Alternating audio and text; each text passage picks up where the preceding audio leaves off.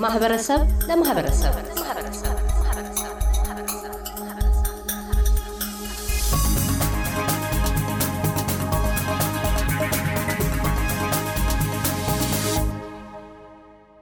የዩክሬንና ሩሲያን ጦርነት ተከትሎ የግጭቱ መቀስቀስና በሩሲያ ላይ የተጣሉ ዘርፈ ብዙ ማዕቀቦች በመላው ዓለም የዋጋ ግሽበትን አባብሰዋል። አሉታዊ ተጽዕኖው እንደ ቡመራንግ በማዕቀብ ጣይ አገራትም ላይ የኑሮ ውድነት መባባስን ለማስከተል አንደኛው ሰበብ ሆኗል። በዚሁ ዙሪያ ጦርነቱና ማዕቀቦቹ በአውስትሬልያ፣ ኢትዮጵያና አፍሪካ ላይ ያሳደሯቸውን የኑሮ ውድነት አሉታዊ ተጽዕኖዎችን አንስተን ከዶክተር ደሴ ታርቆ አምባው በደቡብ አውስትሬልያ ዩኒቨርሲቲ የዓለም አቀፍ ንግድ ተመራማሪና መምህር እናም ከዶክተር ዮናታን ድንቁ በአውስትሬልያ ብሔራዊ ዩኒቨርሲቲ የምጣኔ ሀብት ተመራማሪ ጋር ቃለ ምልልስ አካሂደናል።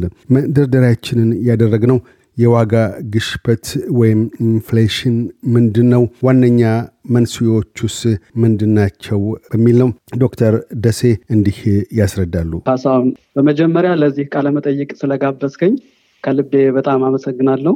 እንግዲህ ወደ ጥያቄው ስንሄድ የዋጋ ንረት ማለት ዋጋ በተከታታይ ለረዥም ጊዜ በአብዛኛው ለአንድ ዓመት እያደገ ሲሄድ የዋጋ ንረት ወይም በእንግሊዝኛው inflation እንለዋለን ማለት ነው።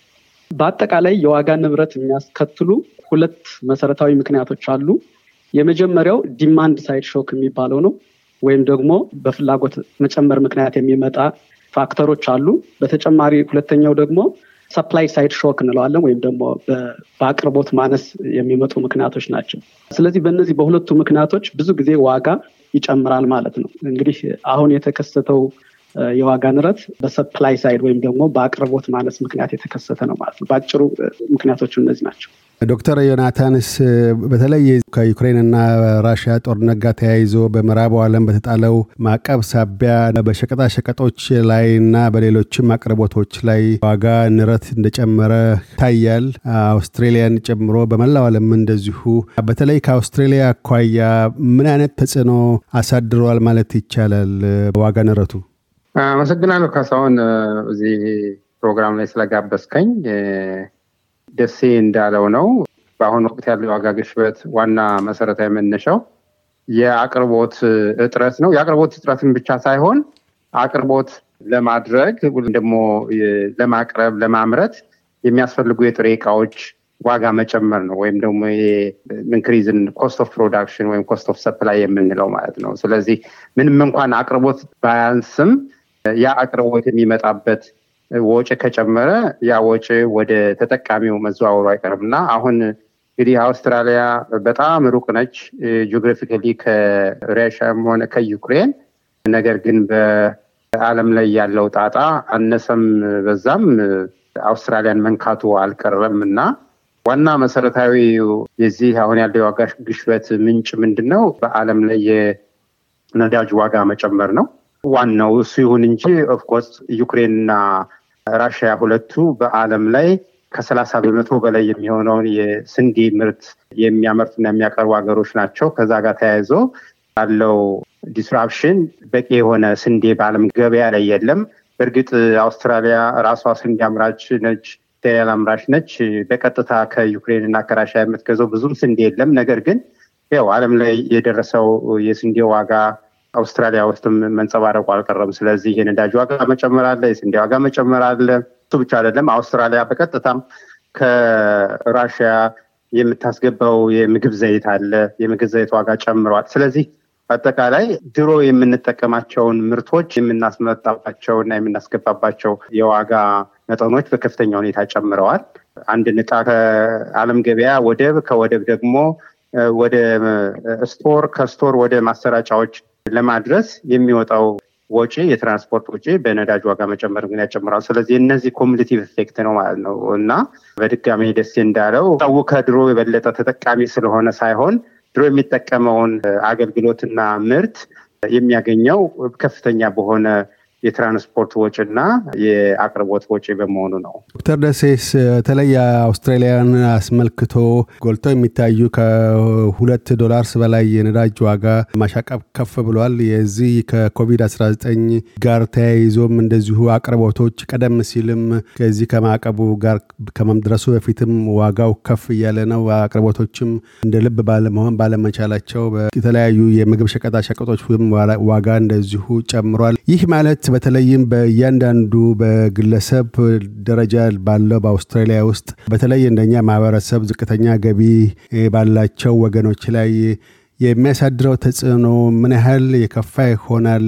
ያንንስ የማህበረሰቡ አባላት ወይም በተለይ በዝቅተኛ ገቢ ላይ ያሉ ወይም ከስራም ውጪ ሆነው በመንግስት ድጎማ ስር ያሉ ወገኖች እንዴት ሊቋቋሙት ይችላሉ? ምን ማድረግ ይገባቸዋል ይህን ለመቋቋም? አመሰግናለሁ ካሳሁን። የዩክሬን እና የራሻ ጦርነት በአውስትራሊያ ኢኮኖሚ ላይ ያለውን ተጽዕኖ ለማየት እንደኔ እምነት በሁለት መንገድ ማየት ያለብን ይመስለኛል። የመጀመሪያው በሀገሪቱ ላይ የሚያሳድረው ተጽዕኖ ምንድን ነው? ሁለተኛው ደግሞ በእያንዳንዱ ሰው ላይ የሚያሳድረው ተጽዕኖ ምንድን ነው የሚለውን በሁለት ከፍለን ማየት ያለብን ይመስለኛል። እንደሚታወቀው ዮናታንም ባለፈው እንደጠቀሰው አውስትራሊያና ራሻ ወይም ዩክሬን ያላቸው የንግድ ትስስር በከፍተኛ ደረጃ ዝቅተኛ ነው። ብዙ የሚባል አይደለም። የተወሰኑ ስታቲስቲክሶችን ለመጥቀስ አውስትራሊያ ከራሻ የምታስገባው በ2020 ለምሳሌ መቶ አርባ አምስት ሚሊዮን ዶላር ነው የሚገመት product ነው ያስገባችው። ከዩክሬን ደግሞ ሰባ ሶስት ሚሊዮን የሚገመት product ነው ያስገባቸው። ስለዚህ ቀጥተኛ effect ኡን አውስትራሊያ ስናይ እጅግ በጣም ዝቅተኛ ነው። indirect effect ኡን ወይም ቀጥተኛ ያልሆነውን በሀገሪቱ ላይ ያለውን effect ስናይ አውስትራሊያ እና ራሻ ከሞላ ጎደል የሚልኳቸው እቃዎች በጣም ተመሳሳይ ናቸው።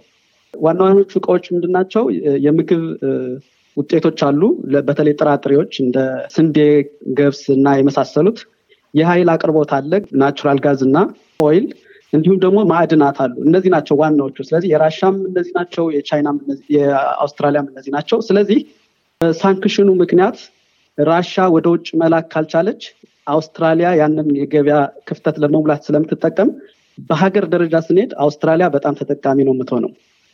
ነገር ግን በእያንዳንዱ ሰው ላይ በእያንዳንዱ በአውስትራሊያዊ ላይ ያለውን ተጽዕኖ ስናይ በጣም አሉታዊ ተጽዕኖ ይኖረዋል ብዬ ነው የማስበው። ምክንያቱም ያው የዓለም የነዳጅ ዋጋ ሲጨምር አውስትራሊያ ላይም የነዳጅ ዋጋ ይጨምራልኝ። የዓለም የስንዴ ዋጋ ሲጨምር አውስትራሊያ ላይም የምግብ ዘይትና የስንዴ ዋጋ ይጨምራል። ስለዚህ ይሄ እያንዳንዱን የማህበረሰቡን ክፍል የሚነካ ነው ማለት ነው። በተለይ ደግሞ ዝቅተኛ ገቢ ያላቸው የህብረተሰብ ክፍሎች በዚህ የዋጋ ንረት ተጎጆች ነው የሚሆኑት ማለት ነው። በተለይ የኛ ደግሞ ከውጭ ከኢትዮጵያ የመጣው አብዛኛው ነዋሪው relatively በዝቅተኛ የኢኮኖሚ ደረጃ ላይ የሚገኝ በመሆኑ ይሄ ጦርነት አሉታዊ የሆነ ተጽዕኖ ያሳድራል ብዬ አምናለሁ። መፍትሄዎቹ ምን ሊሆኑ ይችላሉ ለተባለው እንደኔ እምነት አንዱ diversify ማድረግ ጥሩ ነው ብዬ አምናለሁ። diversify ስል ለምሳሌ የስንዴ ምርቶችን የምንመገብ ከሆነ ተመሳሳይ ካሎሪ ሊሰጡን የሚችሉ ሌሎች ርካሽ በተለይ በአውስትራሊያ የሚመረቱ በዓለም የ food price crisis ላይ ተጽዕኖ ያልደረሰባቸውን ነገሮች ህብረተሰቡ ቢጠቀም የተሻለ calorie intake የማግኘት እና በ crisis ኡ ላይ ጉዳት እንዳይኖር ያደርጋል ብዬ አስባለሁ። እና ከሞላ ጎደል እነዚህ ነገሮች እንደ መፍትሄ ይሆናሉ ብዬ አስባለሁ። ካሳ ዶክተር ዮናታን ይህን አስመልክቶ በተለይ በአውስትራሊያ ብቻ የተወሰነ አይደለም። የዋጋ ንረቱ አሉታዊ ተጽዕኖ ወደ ኢትዮጵያም ዘልቋል። ጭራሹንም በበርካታ ሸቀጣሸቀጥ ዘርፎች አንዱም ዘይት ከፍተኛ ተጠቃሽ ነው። ነዳጅ እንደዚሁ ከነሱ ጋር ተያይዞ ከዳቦ ጀምሮ እስከተለያዩ መሰረታዊ የሚባሉ ነገሮች አልባሳትን የመሳሰሉትን ጨምሮ ሁሉ ተጽዕኖ ያሳድራል። እንደ አውስትሬሊያ Centrelink የለም። ኑሮ ራሱ ከእጅ ወደ አፍ የሆነ ነው የህብረተሰቡ። በኢትዮጵያ ላይ ያሳደረው ጉልህ ተጽዕኖ ምን ይመስላል? አሉታዊ ተጽዕኖው በዛ ረገድስ መንግስትም ሆነ ግለሰቦች ምን ማድረግ ይችላሉ? በዚህ ወቅት ይሄንን የዋጋ ንረት ለመቋቋም ከሳሁን ኢትዮጵያ ውስጥ ያለው ችግር በመሰረቱ የቆየ ነው። አሁን ያለው ጦርነት አባባሰው እንጂ የዋጋ ግሽበት ወይም በአጠቃላይ የኑሮ ውድነት ብንለው ይሻላል። የኑሮ ውድነት ለአመታት የቆየ እየጨመረ እየከፋ የሄደበት ምክንያት ብዙ ነው። ከኮሮና በፊት ምናልባትም ከፍላጎት መጨመር ጋር ከርባናይዜሽኑ ጋር ተያይዞ የመጣ ነገር ሊሆን ይችላል። ግን ከዛ በኋላ ኮቪድ ምርታማነትን በጣም ቀነሰ። ስራ አጥነት በጣም ጨመረ።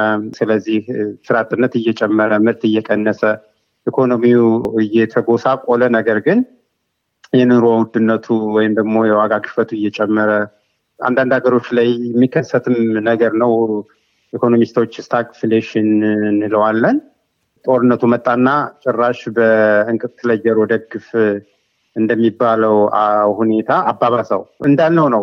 ኢትዮጵያም ከራሽያም ሆነ ከዩክሬን ልክ እንደ አውስትራሊያ ሁሉ ቀጥተኛ የሆነ ጠንካራ የንግድ ግንኙነት የላትም። ነገር ግን ያለመታደል ሆኖ በአብዛኛው የምንበላውን ከዘይት ጀምሮ ስንዴ፣ እንዲሁም በተወሰነ ጊዜ እንቁላል ሁሉ ከዩክሬን ለማስገባት መንግስት ስምምነት አድርጎ የነበረበት ወቅት ነበር እና ከዓለም ገበያ ስለምንገዛ እነዚህን ነገሮች ኢትዮጵያ ውስጥ ደግሞ ያለው የንግድ ስርዓትና ቁጥጥሩ በጣም የተዛባ ስለሆነ ቁጥጥሩ ያለ የላላና ደካማም ስለሆነ በአብዛኛው stock እያለ ራሱ ዋጋ ዝም ብሎ የሚጨምርበት ነው። announce ስለተደረገ ብቻ ወይም ደግሞ ዜና ላይ ስለተሰማ ብቻ ነገ ሊጨምር ይችላል በሚል hoard ያደርጋሉ። ነጋዴዎች stock ኣቸውን hoard ያደርጋሉ።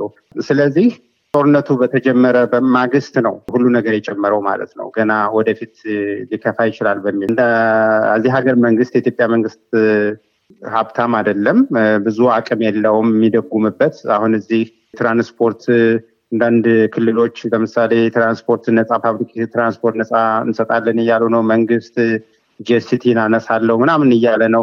ኢትዮጵያ ውስጥ እንደዛ ማድረግ ብዙም የሚቻልበት ሁኔታ የለም።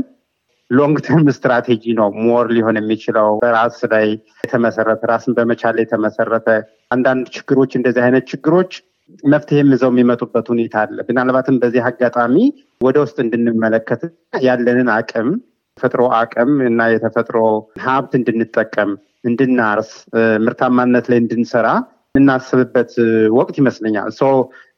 more long term strategy ነው መንግስት በተለይ ሊጫወት የሚችለው role በስንዴ በግብርና ምርቶች ራሳችንን እንድንችል ኃይል አቅርቦት በኩል ነዳጅ ነው እንጂ ብዙም ጋዝ ተጠቃሚዎች አይደለም። ያን ያህልኛ ከዓለም ገበያ ኤርባናይዜሽኑም ሊሚትድ ስለሆነ ስለዚህ የኑሮ ዋጋውን ለጊዜው ማርገብ ሊቻል የሚችለው ምናልባት እንግዲህ መንግስት ከቻለ ከዓለም አቀፍ ድርጅቶች ጋር ተነጋግሮ ድጎማ የሚደረግበትን እና ምርት በርካሽ ከውጭ ገበያ የሚገባበትን ነገር ማመቻቸት፣ አቅርቦቱን ሰስቴን ማድረግ ካልሆነ ከዛ በግለሰቦች ደረጃ ብዙም የሚኖር መፍትሄ አይመስለኝም።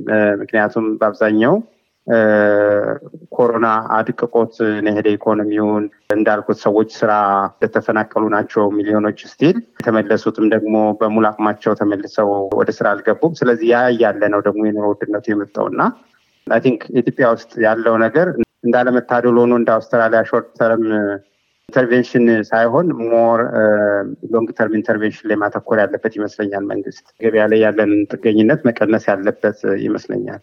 ከዶክተር ደሴ ታርቆ አምባውና ዶክተር ዮናታን ድንቁ ጋር ያካሄድነው ቃለምልልስ በዚሁ አላበቃም። በቀጣይነት በዩክሬንና ሩሲያ ጦርነት ሳቢያ ኢትዮጵያ ወደ አገር ውስጥ በምታስገባቸው የተለያዩ ግብአቶችና ወደ ውጭ ገበያ የምትልካቸውን አቅርቦቶች አስመልክቶ ከመንግስት የሚጠበቁ የፖሊሲ ምላሾችንና በአህጉር ደረጃ ጦርነቱ በአፍሪካ አገራት ላይ ያሳደራቸውን አሉታዊ ተጽዕኖዎችና የፈጠራቸውንም መልካም የውጭ አቅርቦት አጋጣሚዎች ነቅሰው ያስረዳሉ።